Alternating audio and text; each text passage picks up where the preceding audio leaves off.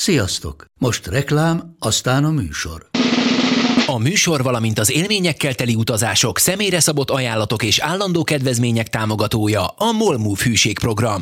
Nyisd meg a MOL Move appot, a profilodba belépve add meg a Sport TV promóciós kódot, és tankolj MOL Evo és Evo Plus üzemanyagjainkból 15 forint per liter kedvezménnyel. Ne feledd, a Sport TV promókóddal most még jobban megéri MOL Move tagnak lenni. Vége a reklámnak, jön a műsor.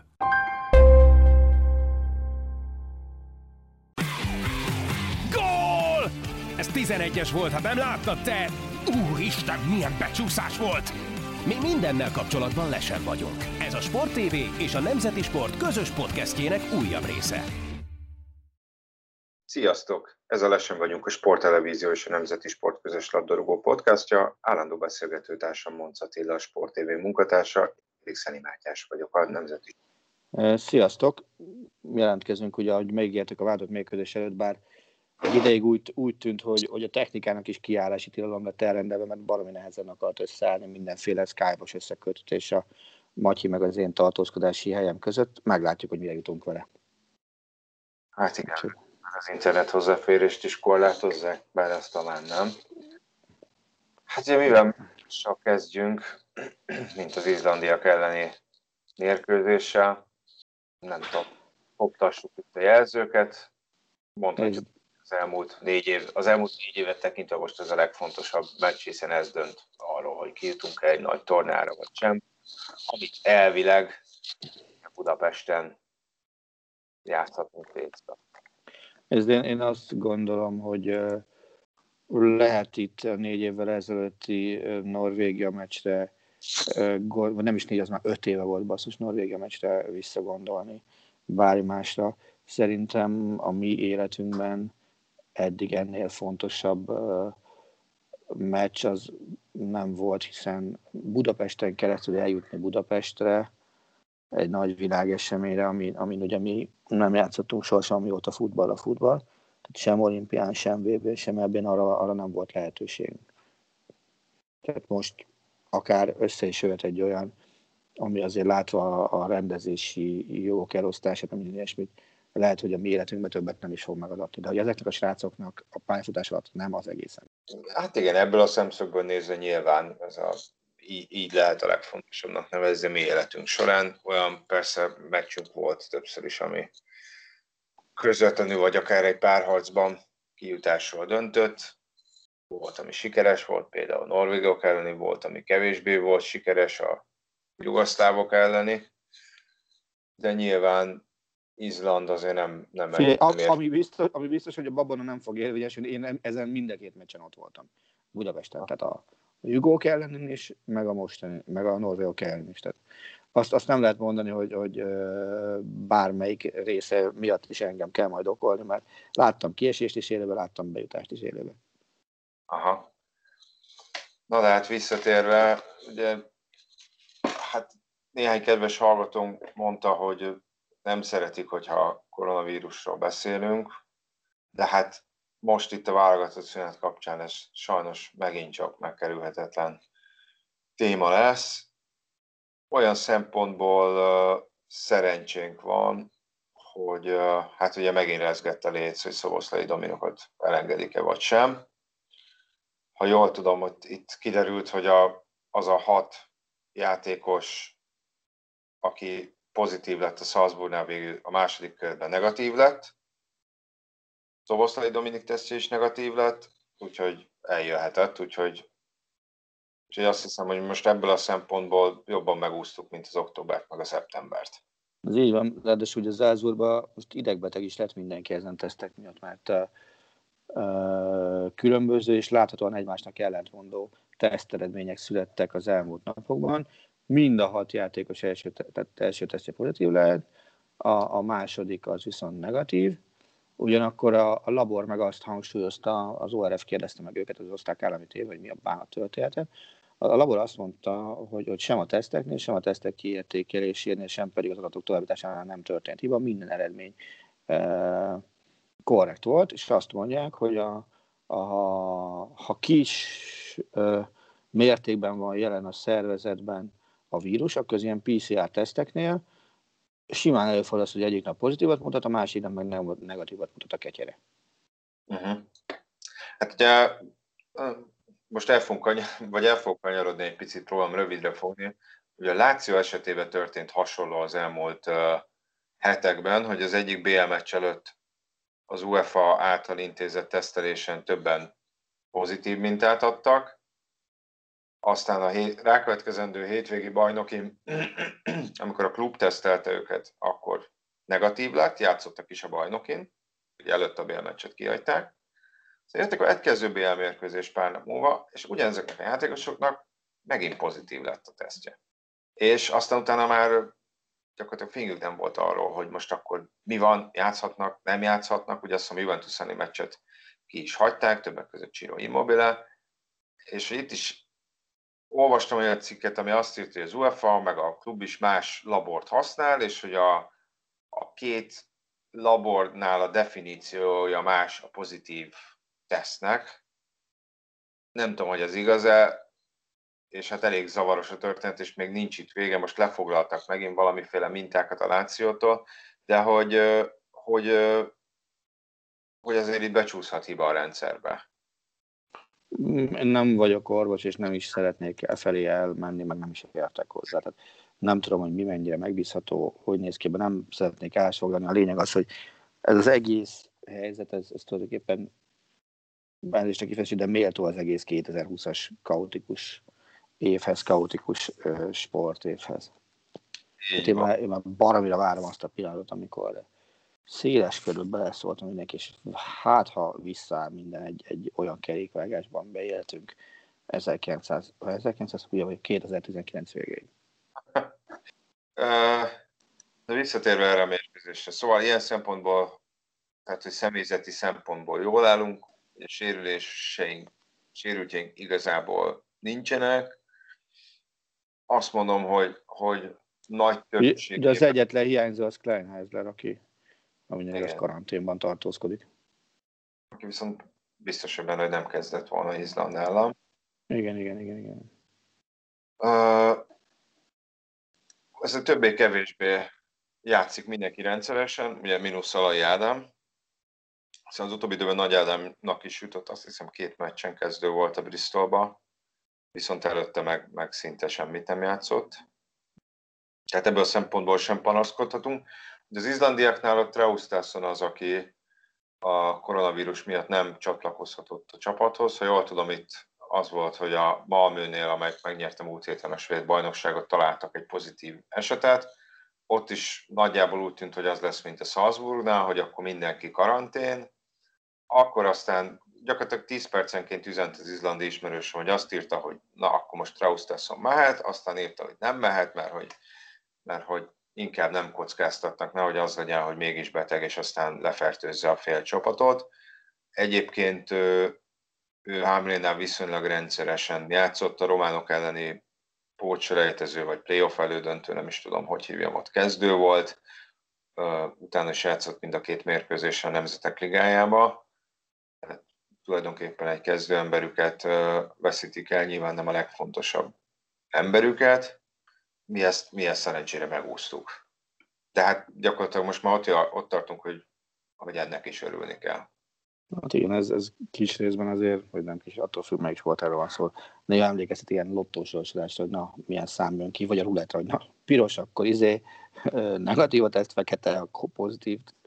Baromi nehéz így nyilván készülni sportolóként is, tehát az, hogy más sportákban is látunk rengeteg olyan példát, hogy lejátszol egy meccset úgy, hogy előtte 2 nappal még negatíva teszted, és a meccs után 2 nappal meg pozitív, fogalmat sincs, hogy miért, de hát most ez a korszak van. Futballozunk, aztán kész. Nekik is ugyanígy úgy ott van a Covid, nekünk is itt van. Ezen körülmények között kell ejteni, szerintem aztán csókolom.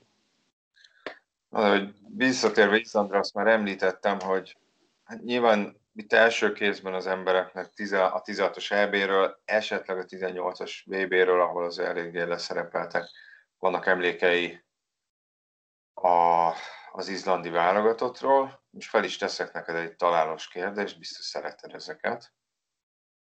Kik a 16-os Izland, magyaron pályára léptek izlandiak, 14 játékos. Abban most hány? Hány van itt? Aha. 12 mondjuk. Így van, pontosan. Nem, esküszöm, nem néztem meg egyébként. Egészen pontosan. Magyarok szerintem... Tőlünk szerintem ilyen 4. Igen, basszus. Nagyon jól tippeltél. Ha jól számoltam, 4. Hát Király Gábor nincs, Lang Ádám van, Guzmics nincs, Juhász nincs, Kádár nincs, Kleinheisler nincs, Gera nincs, Nagy Ádám van, Stíber nincs, Gyugyák Kriskin nincs, Nikolics van, Böde nincs, Szalai van. Hát akkor négy. Szóval csak erre, ezzel ugye arra akartam rávilágítani, hogy valóban tényleg ez az izlandi válogatott, ez nagy általánosságban 4 évvel öregebb lett. Ennyit, ez a fő változás gyakorlatilag, a keretet tekintve szinte egyáltalán nem. Hogyha azt nézzük, hogy most az izlandi média milyen kezdőt ír a mi mérkőzésünkre, ott is, hogyha jól számoltam, 2 helyen változhat a kezdő csapatuk a 4 évvel ezelőttihez képest. És ez részben azért is van, mert az EB-n ott 2 csatára álltak ki ellenünk. Most ez valószínűleg úgy fog kinézni, hogy 1 csatár lesz, és mögötte fog játszani Sigurðsson. És 4 éve Sigþórsson és Bödvarsson kezdett el csatárposzton, most valószínűleg Alfred Finbogasson lesz az egyedüli csatár, mögötte lesz Sigurðsson, középpályán Bjarnason, Gunnarsson, Gudmundsson játszott 4 éve is, Pálsson lehet a 4. középpályás, aki nem játszott ellenünk, kapuban Halldórsson, ő védett 4 éve, jobb hátvéd valószínűleg Sigurðsson, ő is játszott 4 éve, Ragnar Sigurðsson és Arnason lesz jó esélye a 2 belső védő, mind a 2 játszott 4 éve, ugye Sigurdssonra visszatérve ő szerezte az öngolt ellenünk, és valószínűleg bal hátvéd poszton Skúlászon helyett Magnusson fog kezdeni. Tehát minimális változás lehet akár a hadrendben is, akár a kezdőben is, és igazából, amit én beszéltem izlandi kollégákkal, azt mondták, hogy a játékstílus tekintve se várjunk olyan iszonyatosan gyökeres változtatásokra. Ha kellene mondani 2 vagy 3 kulcs embert, vagy kulcs posztot, akkor kiket mondanál, vagy miket mondanál? Hát még mindig Sigurðsson mondanám, mondjuk a hétvégén nem mondanám, olyan túl jó volt a Manchester United-be, mert hát ugye egyrészt azért a középpályásokat tekintve nyilván ő hát olyan legtechnikásabb, legképzettebb ebben a csapatban, és azért most már eljutunk oda, hogy hát most már talán a leggólerősebb is. Most nem csak pusztán a gólok számát nézve, de az egyik leggólveszélyesebb is középpályáról. Egyébként a keretben csak Sigþórsson van, aki több gólt szerzett nála. És hogy rajta kívül ki? Hát... Aha, igen. Ez egy nagyon jó kérdés. Hát még esetleg Áron Gunnarsson a középpályáról. De... Itt vacillag Finbogasszorról, csak nekem olyan kicsit olyan hullámzónak tűnik a klub szinten is, meg válogatott szinten is. Hát azért neki volt az előző idény, eleje volt, hogy 2 idénnyel ezelőtt. Azt hiszem 2 idénnyel ezelőtt, akkor nagyon-nagyon elkapta az idén kezdetet az Augsburgban például. A válogatottban meg már 2 éve nem szerzett gólt. Aha.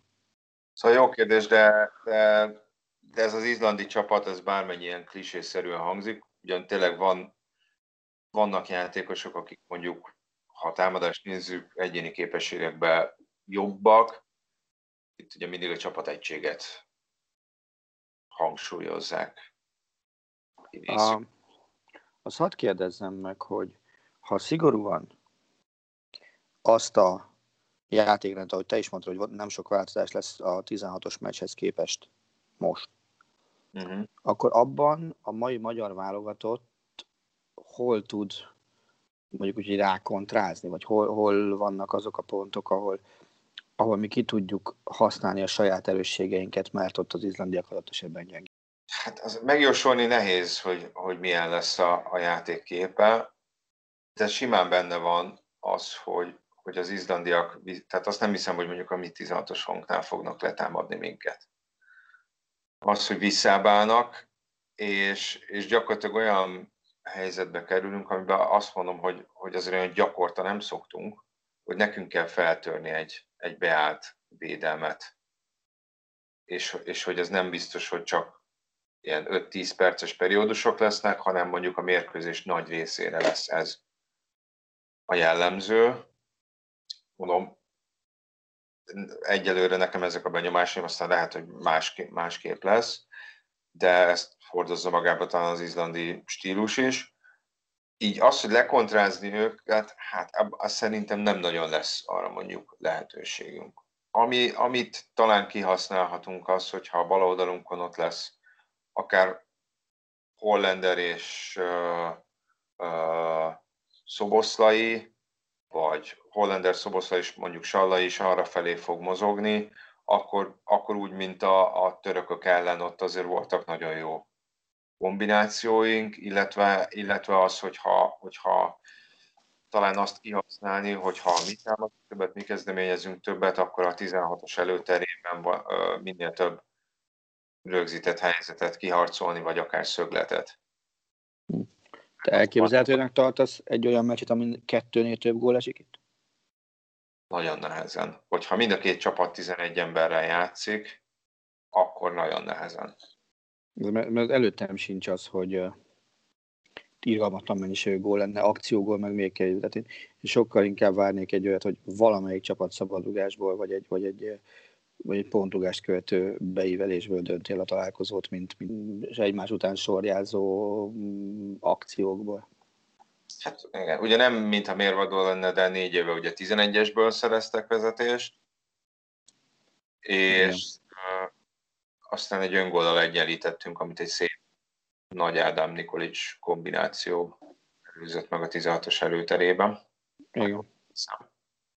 És Nikolics adott középre. Nem, Nikolics volt középen, szerintem. De mindegy, ezen nem beszélünk össze. Szóval nem hiszem. Játszott gólgazdag meccseket Izland az elmúlt hetekben, de az inkább az volt, hogy verték őket, mint az állat, mert ugye a belgáktól kaptak 5-öt, a dánoktól 3-at. Mondjuk a legutóbbi belgák elleni meccs az 2-1-es vereség volt. És hát ugye nekik aztán kérdés, hogy mi lesz a folytatásban, hiszen ők ugye Dániával játszanak utánunk, és még itt fel is vetődött az, hogy tehát az izlandiak úgy játszanak, hogy pótcselejtező ellenünk, aztán mennek Dániába, aztán mennek, vagy szerintem inkább úgy mondom most, hogy mentek volna a Wembleybe. Csak ugye Dánia és Anglia között most teljesben... A Wembleyről most amit olvastad, hogy azt hol játsszák le a Wembley helyet? Mert én már olvastam Németországot is, de már olvastam, amikor beleket kapaszkodom a székbe, Albániát. Semmi nem hivatalos még, azért nem. Szóval, hogy ugye Dániából elég nehézkes a beutazás Angliába, hiszen ott vannak koronavírusnak új mutációja, most ebben ne is menjünk bele. Hát az a lényeg, hogy az izlandiakat nem engednék be, vagy lehet, hogy 2 hét karantén kellene, de hogy Dániából érkezve az izlandiak nem tudják lejátszani ezt a meccset Angliában, és ugye vannak olyan szabályok, amik alapján a sportemberek kivételt jelentenek bizonyos beutazási korlátozások alól, de ez nem az. És ugye felvetődött az is, hogy semleges mérkőzésen, vagy semleges pályán játsszák le ezt a mérkőzést, de itt találgatta azt a brit sajtó egyébként, hogy oké, de hogyha az izlandiak elmennek Dániába, semleges pályán játszanak az angolokkal, akkor az angol játékosoknak is karanténba kell vonulniuk, mert hogy kapcsolatba kerültek az izlandiakkal. Szóval most jelen pillanatban én úgy tudom, hogy még mindig nem dölt el semmi, csak azt állítják egybehangzóan az angol lapok, hogy nem tudják áttenni a meccset, mert nincs a verseny naptárban üres hely, tehát halasztani nem tudnak. És ennek kapcsán egyébként felvetődött, mert a Premier League megkérte az angol klubokat, hogy akik Dániával játszanak, vagy dán válogatottak, azokat ne engedjék el az angol klubok, és ez 4 izlandit érintett volna, Volt még arról is, hogy egyáltalán nem engedik el őket, de aztán ők ellenünk játszhatnak, hogy aztán utána mi lesz, azt nem tudom. Azt nem tudom. Ez kicsit hajaz arra, mint amikor ugye nekünk voltak az októberi meccseink, ugye játszottuk a bolgárokkal a tét meccset, és ugye utána azért a német csapatok is jelezték, hogy baromira nem örülnének neki, hogyha az ő légiósaik részt vennének egy olyan roadshow, ami Szerbiát meg Oroszországot tartalmazza. Hát igen, és ugye a FIFA szabályzat alapján van is valamennyi mozgásterük, tehát letilthatják. Én azt mondom, hogy hát persze most nem követtem végig az 54 európai országot, hogy én azért úgy vettem észre, hogy a klubok többsége azért próbál rugalmasan viszonyulni ehhez. Tehát nyilván Gulácsi Pétert elengedték a pótselejtezőre, meg azt hiszem a második mérkőzésen is jó volt, és a harmadikra visszarendelték. Salai Rolandot meg a második meccsről előtt rendelték vissza, ha jól emlékszem. Tehát, hogy itt a dán-svéd... Igen, így volt nagyjából.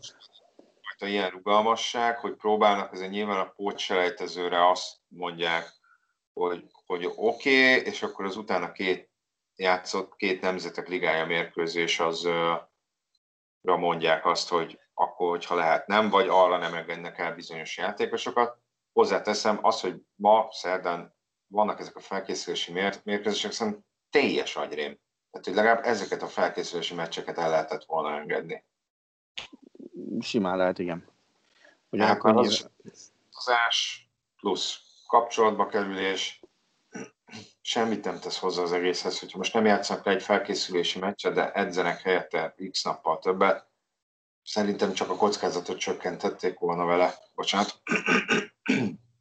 Hát meg az UEFA-nak a televíziós pénzekből járó bevételt. Hát, de ezek a felkészülési meccsek, ezek nem. Ezek részei az UEFA által központilag értékesített csomagnak. Ezek a részét képezik. Ah. És ugye ezek a részbeli kompenzációk, nem tudom, hogy mondjam, ugye nyilván a tavaszi elmaradt meccseket is valahol pótolni kell. Meg nyilván a Német Szövetségnek például, azt beszéltük egy korábbi podcastben, hogy nekik az elmaradt váltott meccsek miatt több 10 millió eurós nagyságrendű mínuszuk lenne, hogyha nem játszanák le ezeket a meccseket. Szponzori, meg egyéb bevételek kiesése okán. Tehát nyilván ez miatt is erőltetik vélhetően azt, hogy srácok, ezt mindenképpen le kell játszani, ha tetszik, ha nem. Nem azt mondom, hogy ez így jó, nehogy félérd, de azt gondolom, hogy itt ezeket a meccseket, ha nagyon erősek akarunk lenni, akkor kizárólag gazdasági okokból játsszák le. Igen, ezt értem. Azért is mondom, hogy nonsense valahol. De hát rendben, a pénz az úgy látszik nagyobb úr. Nem tudom, hogy fogják majd a tavaszt szervezni, de visszatérve ugye, hogy itt az elengedés, nem elengedés. Van itt még három másik pótselejtező, mert visszaküzdjük a meccshez. Erőt eszembe, hogy a szerbekkel még játszunk Nemzetek Ligája meccset, ők Skóciában játszanak az RB szereplésért. És az ő esetükben meg az volt, hogy olasz klub a helyi egészségügyi hatóságok miatt úgy döntött, hogy nem engedi el a játékosait, és ez alsó hangon nem is tudom hány szerb, azt szerintem minimum 5 szerb játékost érintett volna, aztán az egyik a Sassuolo Gyuricsicsről már kiderült, hogy koronavírusos, tehát ő nem megy, de például voltak olyan játékosok, akik sajtóhírek szerint Milinkovic, Savic vagy Kolarov, hogy ők már vagy úton voltak, vagy megérkeztek Belgrádba, amikor kiderült elvileg, hogy nem mehetnének. Illetve volt a Fiorentinánál volt Vlahovic, és meg nem mondom másik játékosnak a nevét, nem fog eszembe jutni. Ott is teljes ellenmondásos hírek vannak. Tegnap előtt este láttam róluk fotókat, hogy ott posztolnak, hogy egy magángéppel repülnek Belgrádba, húj de jó, meg minden, mert úgy volt, arról volt szó, hogy nem mehetnek. Ma meg azt olvasom valahol, hogy kvázi engedély nélkül mentek el. Úgyhogy hát is megint. Szóval nagyon nehéz itt igazságot tenni ezen a téren, és azt gondolom, hogy nem biztos, hogy mindenki akkor mond igazat, amikor kinyitja a száját, akár ilyen engedélyeket, akár bármi mást kötetően. Tehát Amit tudni kell, a játékosok az év jelentős részében a kluboktól kapják a pénzüket. A kluboknak az az érdekük, hogy az otthoni sorozatokban minél tovább tudjanak játszani, lehetőleg minél több játékosból válogatva. Nyilván nekik ez az által is említett iszonyatos mennyiségű kockázat ezekkel a tökéletlen felkészülési meccsekkel, tehát azt, Ausztria, Luxemburgra most mi szükség van, azt ember meg nem mondja, úgyhogy az osztrák válogatott egy része ugye szintén koronás. Nem tudni. De azt is tudomásul kell venni, hogy nyilván a szövetség meg a saját érdekeit nézi, és okkal mondja azt, hogy szeretnénk a saját orvosainkkal megvizsgáltatni. Csak hát, hogyha valaki mondjuk, mit tudom én, benyelte ezt a szart, akkor értem szerintem nem tud utazni, tehát onnantól kezdve a szövetségnek esélye sincs a saját orvosaival megnézetni őket. Így van, meg hát azért sok helyen tartanak arról, főleg az olaszok problémáztak emiatt októberben. Ugye válogatottan visszatérő játékosok fertőzik meg a klubtársaikat. Azt nem tudom, hogy ez hány esetben történt meg, de hát például az Internél ugye azért elég sokan estek ki így, hogy a válogatottan visszaérkezve, vagy ott teszteltek pozitívnak, ugye Cristiano Ronaldo is a Juventusnál, és hát nyilván nekik ez ilyen szempontból még egy plusz kockázat, hogy egy számukra nem kontrollált környezetből jönnek vissza az emberek, plusz még ugye utaznak is, de hát nyilván itt azért a válogatottak is próbálják olyan felelősen kezelni a dolgokat, amennyire csak lehet. És hát ez ilyenkor kifejezetten szarul jön, amikor minden héten utána megint BL, meg hétvégén bajnoki. Most idézőjelben mondom, hogy most legalább, ha jöttem, márciusban lesz a következő válogatott játéknap. Igen, és ugye, hát jó, jelenállás szerint akkor, de hát basszus, ki kell sorsolni a VB-selejtezőt, azt meg kell nézni, hogy azt hogy fejezik be, meg meddig kell befejezni, az is egy olyan újabb, csodálatos lavinát indíthat el, amit például nem látunk. Hát igen, de mondanám azt, hogy van egy kis, hát hogy mondjam, szusszanási, nincsenek válogatott szünetek, bár azért meg lennék lepve, hogy a téli szünet kezdetéig, és aztán a folytatás után már ahol van, már ott ne legyen mindig valamilyen hétközi történet a BL-en és az EL-en kívül is.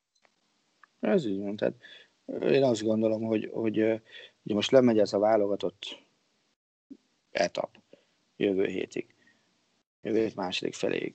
Utána ugye hétvégén visszatérnek a bajnokság a fordulóra, aztán a következő hétköznaptól egymás követő 3 héten keresztül lesznek megint európai kupameccsek, és akkor még a rövid karácsonyi szünet előtt minden országban, pontosabban Olaszországban, Spanyolországban, meg Németországban biztosan, ugye Angliában már csak új évben lesznek kupafordulók is, az első számú kupában.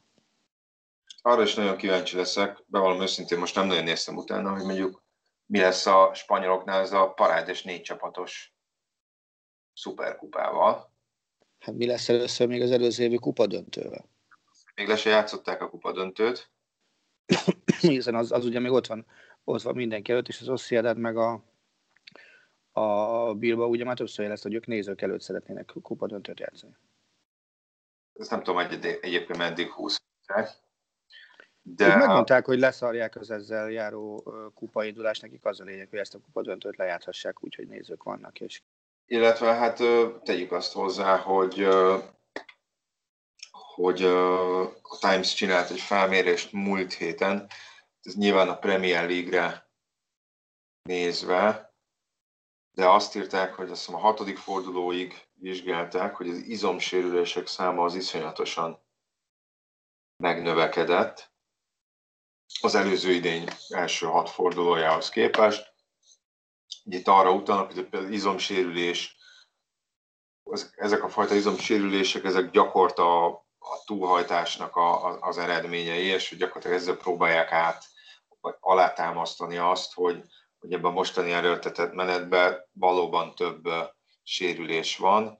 Egyébként megvizsgálták azt is, hogy indult tehát amikor visszajöttek a járványhely, vagy a járványszünet után, itt a júniusban, meg a mostot, és ahhoz képest is sokkal több sérülés van, ugye akkor mondjuk nem volt BL-el, meg nem voltak ezek a beékelődő válogatott mérkőzések, és a Premier League-ben most már ahhoz képest, hogy leszavazták az idény előtt, most már megint kampányolnak, hogy hozzák vissza az öt cserét. Mert azt mondják, hogy szerintem a Premier League-ben nem mérték föl reálisan azt, hogy érted, mondták azt, hogy szerdeszombat, de nem mérték azt, hogy most ebben a szerdeszombat ritmusban, most aztán egy darab hét pihenő nincsen, csak futballmeccs. Hát igen, és az, hogy nem ennyire növekedtek az izomsérülések, vagy hát a sérülések, nem is számolták be azokat, akik a koronavírus miatt esnek ki adott esetben. Tehát ez megint egy olyan ilyen kiszámíthatatlan tényező, ami megint arra utalna, hogy akkor miért vagy ilyen hülye, hogy kombinációs lehetőséget beszerel magadtól azzal, hogy nem engedélyezed az öt cserét. Egyébként általában itt a kisebb csapatoknak voltak fenntartásaik, hogy ez a nagyoknak kedvez, mert mélyebb a keretük. Igen, de ha te kisebb vagy, és kisebb a kereted, akkor meg még jobban fog sújtani azt, hogyha kiesik 4-5 játékosod. Legalábbis, hogyha a minőséget tekintjük. Úgyhogy... Igen, szerintem egész egyszerűen elmatekozták magukat, és most próbálnak visszakozni, de nem tudom, hogy ilyen helyzetben hogy tudnak visszaelvezni. És végig így akarjuk mi ezt lebonyolítani. Lehet, az IFA állítólag azt mondta, én úgy tudom, hogy ezt az idény felénél akarják visszahozni, és az IFA azt mondta, hogy ők hozzájárulnak ebből a szempontból az idén közbeni szabályváltoztatáshoz. Mert ugye az IFA nyitva hagyta a kiskaput, hogy aki akarja ezt az öt cserét még ebben az idényben nyugodtan. És hát ugye ezzel több bajnokság, meg sorozat élt is. Csak az angolok voltak ilyen hülyék.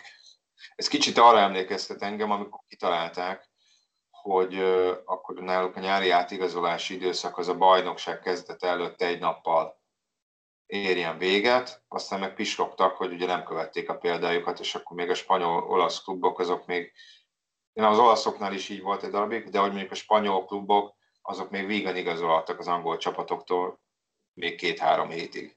Aztán most ugye szépen, hogyha nem lett volna ez, ami volt nyáron, akkor visszaálltak volna ők egyébként megint a normál ügymenetre átigazolási időszakban, nem lett volna ez, hogy a bajnokság kezdett előttig. Úgyhogy itt vagy?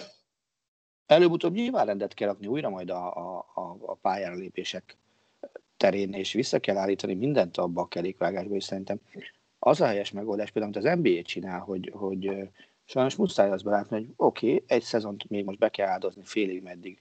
Azzal, hogy rövidített bajnokságot játszunk, ugye a 82-et vagy 72 meccses alapszakasz lesz, de ha az a feltétel annak, hogy 2021 novemberében induljon újra majd a szezon, és ott már nézők előtt tudjunk játszani egy normális idényt, akkor ezt be kell vállalni. És ezért értem meg az angolokat, amit akartak csinálni. Tehát maga a szándék nem volt rossz, csak arra nem gondoltak, hogy kivételesen most ők az egyetlenek, akik teljesen jót akarnak csinálni. Uh-huh. Hát nem tudom, egyébként nekem annyira ilyen ellenmondásos érzéseim vannak ennek az idénynek a kapcsán.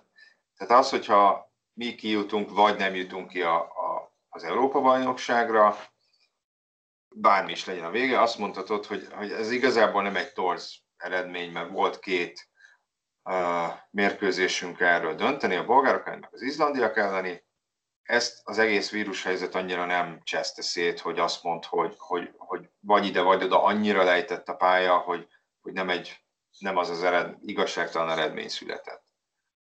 De a bajnokságoknál egész egyszerűen nem tudom azt, tehát, hogy valahol az is az érzésem persze, hogy mindegy, csak játszunk. Mindegy, hogy mi lesz az eredmény, mindegy, hogy ki lesz a bajnok, csak játszunk. Tehát így vonszoljuk magunkat előre fordulóról fordulóra. És nem azt mondom, hogy nem izgalmasak a mérkőzések, vagy nincsenek szép gólok, csak hogy egy ilyen kicsit ilyen zombiként vonszolja magát előre a futball, mert kell. És nem azt mondom, hogy és azt sem mondom, hogy ne legyen futball, csak hogy ilyen, hogy minden bajnoki cím, minden kupagyőzelem, minden ilyen, úgy érzem, hogy mintha ilyen zárójeles lenne majd az idény végén. Szerintem nem, mert szerintem arról van szó, hogy az életben maradásért kell küzdeni, és ha itt lehet életben maradni, akkor ezt kell csinálni. Persze. Többet nem látnék bele. Az, tényleg, ha azt akarod, hogy 2021 őszén, vagy 2022 őszén, vagy bármikor olyan futballt láss, mint amit láttam mondjuk egy évvel ezelőtt, akkor sajnos csak így lehet tovább menni. Mert most ezek a szabály, ezek a keretek vannak, ebben már csak így lehet működni. De figyelj, én ezeket megértem. Mondjuk tegyük fel, a Juventus azzal a 3 ponttal lesz bajnok, amit a Nápoli meccs miatt ítéltek meg neki. De akkor nyilván ezt fogjuk hallani mindenhonnan, hogy a Juventus azt mondja, hogy tehát ők jogi úton bebizonyították. Nekik volt igazuk, az összes többi csapat meg azt fogja mondani, meg az internetre ezt fog dőlni, hogy na, már megint csal a Juventus, és hogy csak így tudnak bajnokok lenni, mert hogy a vírus miatt a Nápoli nem utazhatott, és a többi, és a többi, és a többi. Mondom, remélem nem erre kerül a sor, hanem aki bajnok lesz, az majd megnyeri, nem tudom, 10 ponttal normálisan, és akkor nem kell itt kötekedni. Hát van rá esély egy-két országban, hogy így történjen. Nem tudom, de ez nagyon messzire vezet engem. Engem sokkal inkább foglalkoztat a közeljövés az, hogy még visszakanyarodva egy gondolat erejéig a magyar válogatotthoz, hogy az például milyen hatással lesz az egész történetre, hogy hétfőn mondjuk délig még úgy tudtuk, hogy 20 000 néző lesz, aztán utána meg úgy tudjuk, hogy nem lesz néző. Megint azt kell, hogy mondjam, hogy nem tudom, hogy ez milyen hatással lesz. Azt lehet mondani, hogy sajnos a játékosaink, meg az izlandiak is már hozzászoktak ehhez a helyzethez. Itt nyilván tehát ennek inkább a szurkolók a legnagyobb vesztesei, akik nem lehetnek ott. Legalábbis én így látom. De hát ez a döntés, szóval nem tudunk mit csinálni. Be kell tartani. És... Persze, csak tényleg érdekel, hogy mi lesz belőle. Engem inkább igazából ennek kapcsán az érdekel, hogy bár ugye az UEFA azt tagadja, hogy erről szó lenne, hogy ugye felvetődött múlt héten, hogy a jövő nyári EB is végül csak egy helyszínen lesz, és Oroszországban, nem tudom, erről olvastál-e? Igen. És nem csak magyar oldalakon. Alapból nekem ez a történet, ez olyan szempontból sántít, hogy nem hiszem, hogy 2020 november elején eldöntett ténye lenne, hogy 2021-ben nem az a 12 helyszínes lebonyolítás lesz. Tehát kizárt dolognak tartom, hogy most eldöntötték, hogy nem úgy lesz, ahogy eleinte tervezték. 2. Nem igazán értem, hogy miért Oroszország kapná, mert ugye ez volt a másik. Tehát, hogy mi alapján adnák az oroszoknak. Most, hogyha félreteszem mindenféle politikai feszültséget, akkor azt kell, hogy mondjam, hogy az oroszok biztos, hogy meg tudnák rendezni. Ott voltam a világbajnokságon, megvan az elég stadionjuk, megvan az elég infrastruktúrájuk, de hogy miért pont ők? Tehát, hogy ezért tudunk mondani 3, 4, 5 országot, aki alapból meg tudná rendezni. Az persze más kérdés, hogy mondjuk lehet, hogy az oroszokkal szemben nem vállalná be az ezzel járó pluszköltségeket. Hát egyrészt másrészt ugye azért azt ne felejtsük, hogy legutóbb Oroszország rendezett világversenyt véletlenül, ott kell a legkevésbé hozzányúlni az infrastruktúrához, meg mondjuk Németországban, meg Angliában. Nagyjából azt hiszem bezárult a kör, ahol érdemben... Egy spanyol-portugál torna is lehet. Stadionok száma, meg távolságokat tekintve. Hát azért a stadionok állagát elnézve, én Spanyolországot most nem mondanám olyan elsősoros izének, hiszen Bernabéut most is még dolgozzák át, a Camp Nou-t át kellene építeni, ha jól tudom, és akkor csak a két legnagyobb. Tessék? Bilbaónak új stadionja van. A Bilbaónak új stadionja van, az Atlético Madridnak új stadionja van, de basszus, hogyha van egy spanyol EB-d, és abból kihagyod a Camp Nou-t meg a Bernabéut, az olyan, mint hogyha húsleves csinálnál hús nélkül. Figyelj, szerintem meg tudnák rendezni. Most igazából ott tartunk, hogy ki tudná és ki nem. A franciák is meg tudnák rendezni. Az olaszok szerintem nem, mert ott szerintem nincs infrastruktúrához. Meg szerintem most a Covid miatt azért a gazdasági háttér is meginogná. Tehát azt mondom, hogy lehet, hogy azt mondanák, hogy jó, mi a gazdasági szempontból, hogy mi ezt benyeljük. Vírus szempontból nem tudod megmondani, hogy melyik ország lesz jobb vagy rosszabb, vagy akármilyen állapotban, júniusban, júniusban.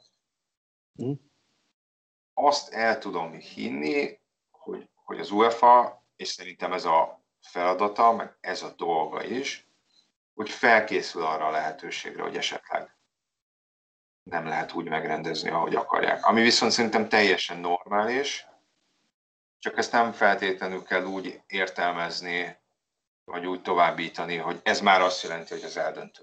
Ja. Tehát nyilván a lisszaboni, meg a németországi lebonyolítást sem 2 héttel a BLL folytatása előtt döntötték el. Tehát nagyon súlyos tárgyalások voltak. Hosszasan tárgyaltak akár a Észak-Rajna-Vesztfáliával politikai oldalról is, meg hát nyilván az országos szövetségekkel is, meg az egészségügyi hatóságokkal is. Tehát olyan szempontból én elhiszem az UEFA-nak, hogy azt mondták, hogy erről szó nincs, mert biztos vagyok benne, de abban is biztos vagyok, hogy ott is vezetőségi szinten nyilván megfordult már valakinek a fejében, hogy oké, legyen B-terv is. Egyébként, ha meg nem lehetnek nézzük, akkor meg már teljesen mindegy, hogy hol rendezik. Akkor persze. Tehát akkor nyilván, hogyha nem lehetnek nézzük, akkor egy olyan helyre kell elvinni, ami logisztikailag mindenkinek a legjobb. Oroszország nézők nélkül nem a logisztikai Eldorado, az biztos. Hát, igen. Hát mondjuk egyébként nekem nem volt. Olyan értelemben, tehát sokkal nagyobbak a költségek, hogyha odautazol, ott meg minden ilyesmit, tehát ott azért megrendeznék ezt akárcsak Németországba. Németország azért az EB-re kijutó 24 válogatott többségéhez közelebb van, meg könnyebb oda jutni, mint Oroszországba. Tehát a németeknek ugye ott van egy másik EB, ezt nem tartom valószínűleg, hogy előtte akarnának még egyet rendezni. Nekem még az megfordult a fejembe, szerintem ez mennyire lenne reális, hogy csere lenne. Ja, tehát, hogy rendezni? Semmennyire nem reális. Azt a németek nem vállalják be. Nem? Figyelj, ők ezt elő akarják megfelelően készíteni. A saját elvárásaikhoz képesti legjobb szinten megrendezni. Nyilván össze tudnának rántani egy ilyen-olyan kontinens tornát. 8 hónap alatt talán még sok mindenbe bele se lehetne kötni. De nem látom azt, hogy Németország 2 kézzel jelentkeznélt, hogy hadd rendezzek 21 EB-t, és nem azt a tornát rendezni, amit elnyertem, amire összerakom a stábomat, meg minden ilyesmi. Szerintem az ő költségvetésük ugyan összerakva, hogy az 24-re futja ki magát, nem 21-re, és hiába van 3-szor annyi pénzed, a 3 éves munkát nem tud elvégezni 8 hónap alatt. Persze, mondjuk a stadionokon nem kéne dolgozni igazából. Szerintem azért akarnak. Hát biztos, de nem azt mondom, hogy itt fel kéne húzni új stadionokat, vagy komplett, akár azt mondom, hogy lelátókat kéne átalakítani. Nem, hát figyelj, a pályák megvannak, nyilván a városok megvannak, de azt gondolom, hogy ők úgy vannak vele, hogy ha már mi azt elnyertük, akkor mi azt szeretnénk megcsinálni. És akkor igen, adjanak pénzt arra, hogy legyen pénzünk arra, hogy azokban a városokban, ahol mi szeretnénk, hogy nyilván, hogy a Dortmundhoz azért így úgy kicsit hozzá kéne nyúlni, hiszen az állóhelyekkel valamit kell kezdeni. Az olimpiai stadionhoz nem kell hozzá nyúlni, a Düsseldorfihoz azt hiszem nem kell, a Schalkehoz szerintem kicsit itt-ott pofozgatni kell, a Hamburghoz szó, Lipcse biztos nem kell hozzá nyúlni. A Kölni stadion is a VB-n volt. Az Allianzot csak kicsit kell pofozni, Stuttgartot kicsit kell pofozni, nagyjából így néznek. Azt meg adjuk meg az időt arra, hogy ezt normálisan rendbe tegyék. Ne kelljen kapkodni. Na de ezért a jövő zené, ugye szerintem legyünk optimisták, és maradjunk a hivatalos állásnál, hogy 12 helyszínen lesz, és hát bízunk benne, hogy nézzük el. Igen. Ja. Hát más nem tudunk tenni. Hát meg nyilván még az apróság is, hogy jussunk ki. Az se lesz elhanyagolható kétségtelenül. Nem feltétlenül egy lenne hátrány. Igen, kibírnám, hogyha ez következne. De egyébként erre a csapatra hogyha erre a csapatra nézel, és mondjuk a 4 évvel ezelőtti, aki ebben szerepelt, vagy a pótselejtezőn játszott, milyen benyomásaid vannak, milyen különbségeket érzel? Most nem is feltétlenül most ilyen mély taktikai dolgokra gondolok. Hát figyelj, talán az, hogy azért az egy hektikusabb előző időszak volt, azt az EB-t megelőző rész, hiszen ott azért a Dárdait visszarendelte a helyet a kapitányi székből, át kellett váltani Belstorkra. A mostani azért az egy hosszabb és áttekinthetőbb építkezési folyamatnak lehet az eredménye, hogyha ebből sikerülne kijutni az EB-re, azt gondolom. Tehát itt végig lehet követni, mint az elmúlt másfél évet, mondjuk úgy, hogy minek mi volt a cél, miért történt. Ott azért ezt nehezebb így lekövetni, szerintem. Ha rosszul látom, akkor bocsánat. Számítottál-e arra, nyilván most megint súranó pályán juthatunk ki az EB-re, az, hogyha kijutunk, ez senkit nem érdekelni. Ez így. De hogy számítottál-e arra, hogy azért a 4 évvel ezelőtti csapatból volt egy gerinc, Király, Juhász, Gera, és azért az elmúlt hónapokat tekintve, azért mondjuk ide Zsuzsák Balást is, és akkor gyakorlatilag majdnem minden sportból mondtunk egy játékost. Úgy számítottál-e arra, vagy hogyha azt mondom neked 4 éve, hogy figyelj, szerinted EB szereplésért harcolunk-e majd 4 év múlva, akár pótselejtezőn is, úgyhogy nincs Király, nincs Juhász, nincs Gera, nincs Zsuzsák?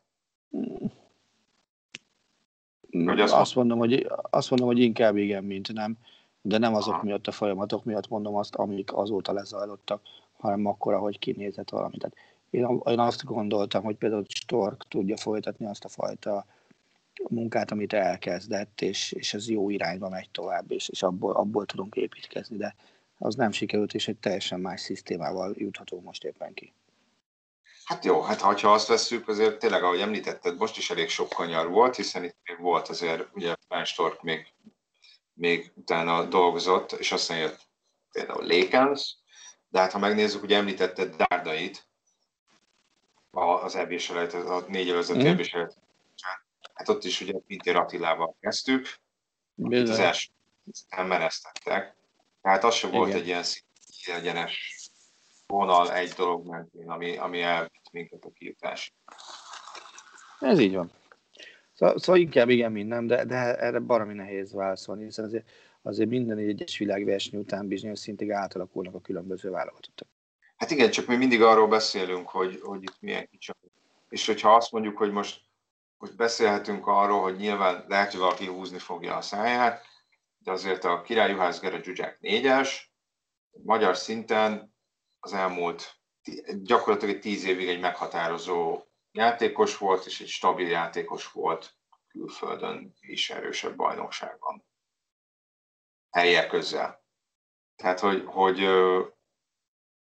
hogy ezt a fajta, lemaradás 4 év alatt nem biztos, hogy be lehet hozni, mert ugye közben arra tartunk talán kicsit naívan, hogy majd itt 16 után majd ha nem is özönlenek a magyar játékosok külföldre, de hogy azért jelentősebb lesz a kiáramlás, és aztán nem lett.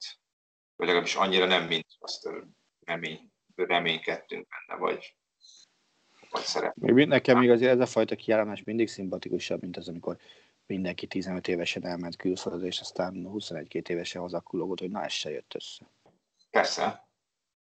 Persze, de mondom, itt azért a 16-os csapat kapcsán azért egy ilyen kiáramlásról sem beszélhetünk. Na most, ez vagy fejből nem tudom megfelsorolni, hogy ki volt az, aki az EB után szerződött ki, mert voltak, akik abban az évben, azon a nyáron váltottak, mert Nagy Ádám akkor került Bolonyába, ha jól emlékszem. Szerintem Resse Barnabás azon a nyáron került Franciaországba. Lang Ádám szerintem szintén akkor került Franciaországba. Szerintem ezeknek az átigazolásoknak egy jó részét azt már az EB előtt bejelentették. Vagy az, hogy Kleinheisler ugye már az EB előtt szerződött Brémába, ha jól emlékszem. Igen. Figyelj, ezen én nem gondolkoztam el, nyilván változtak a folyamatok, változnak a játékosok, notabene változik az itthoni klubfelfogás is, hiszen adott esetben mással nem pénzzel és nem játék lehetőséggel sokkal több embert tudnak megtartani a magyar klubok, mint mondjuk annak idején meg tudtak tartani. Illetve azért az sem egy utolsó szempont, hogy ha tényleg jó vagy, és nem csak azt mondod, hogy jó vagy, akkor azért egy Fradion, meg egy Videotonban el tudsz érni olyan eredményeket, amire fölkapja az ember a fejét, és az jobb ugródecka. Azért az, hogy most már sorozatban ez a harmadik olyan idény, amikor ugye a magyar csapat szerepel valamelyik kupa csoportkörében. Ugye, volt a Vidinek egy Európa ligája, aztán a Fradinak egy Európa ligája, most meg a Fradinak egy bajnok ligája. Ezek nem rossz üzenettel bíró dolgok. Csak tényleg az van, hogy nem szóban kell világklasszis teljesítmény nyújtani, hanem nem általán a pályán futballozni. Nagyjából így különböztetném meg a kettőt. Értem. Hát ez akár végszónak is megteszi, hogyha nincs más gondolatod itt a csütörtökén. Szurkolni szeretnék, ennyi. Hát te van az? Így tévé előtt majd. Bár a tévé előtt szurkoltam volna, mert nem terveztem a meccset. Tessék? Tehát, hogy akkor otthon tévé előtt fogod nézni. Igen. Hát máshol hol tudnám nézni pillanatnyilag. Csak nem szó valahol máshol. Megnézni. Szóval nem tudom. Nem tudok máshol. Aha. Tévé előtt tervezem nézni, igen. Aha. Hát vagy helikopter. A stadionból. Az bérelt, igen. Ja. Meglátjuk mindesetre. Úgy utána találkozunk valamikor. Ja? Így van, és addigra már sokkal okosabbak leszünk meg, vagy EB szereplők, vagy nem, de reméljük, hogy igen. Bízunk benne, hogy igen, így van. Köszönjük, sziasztok! A műsor a Béton partnere.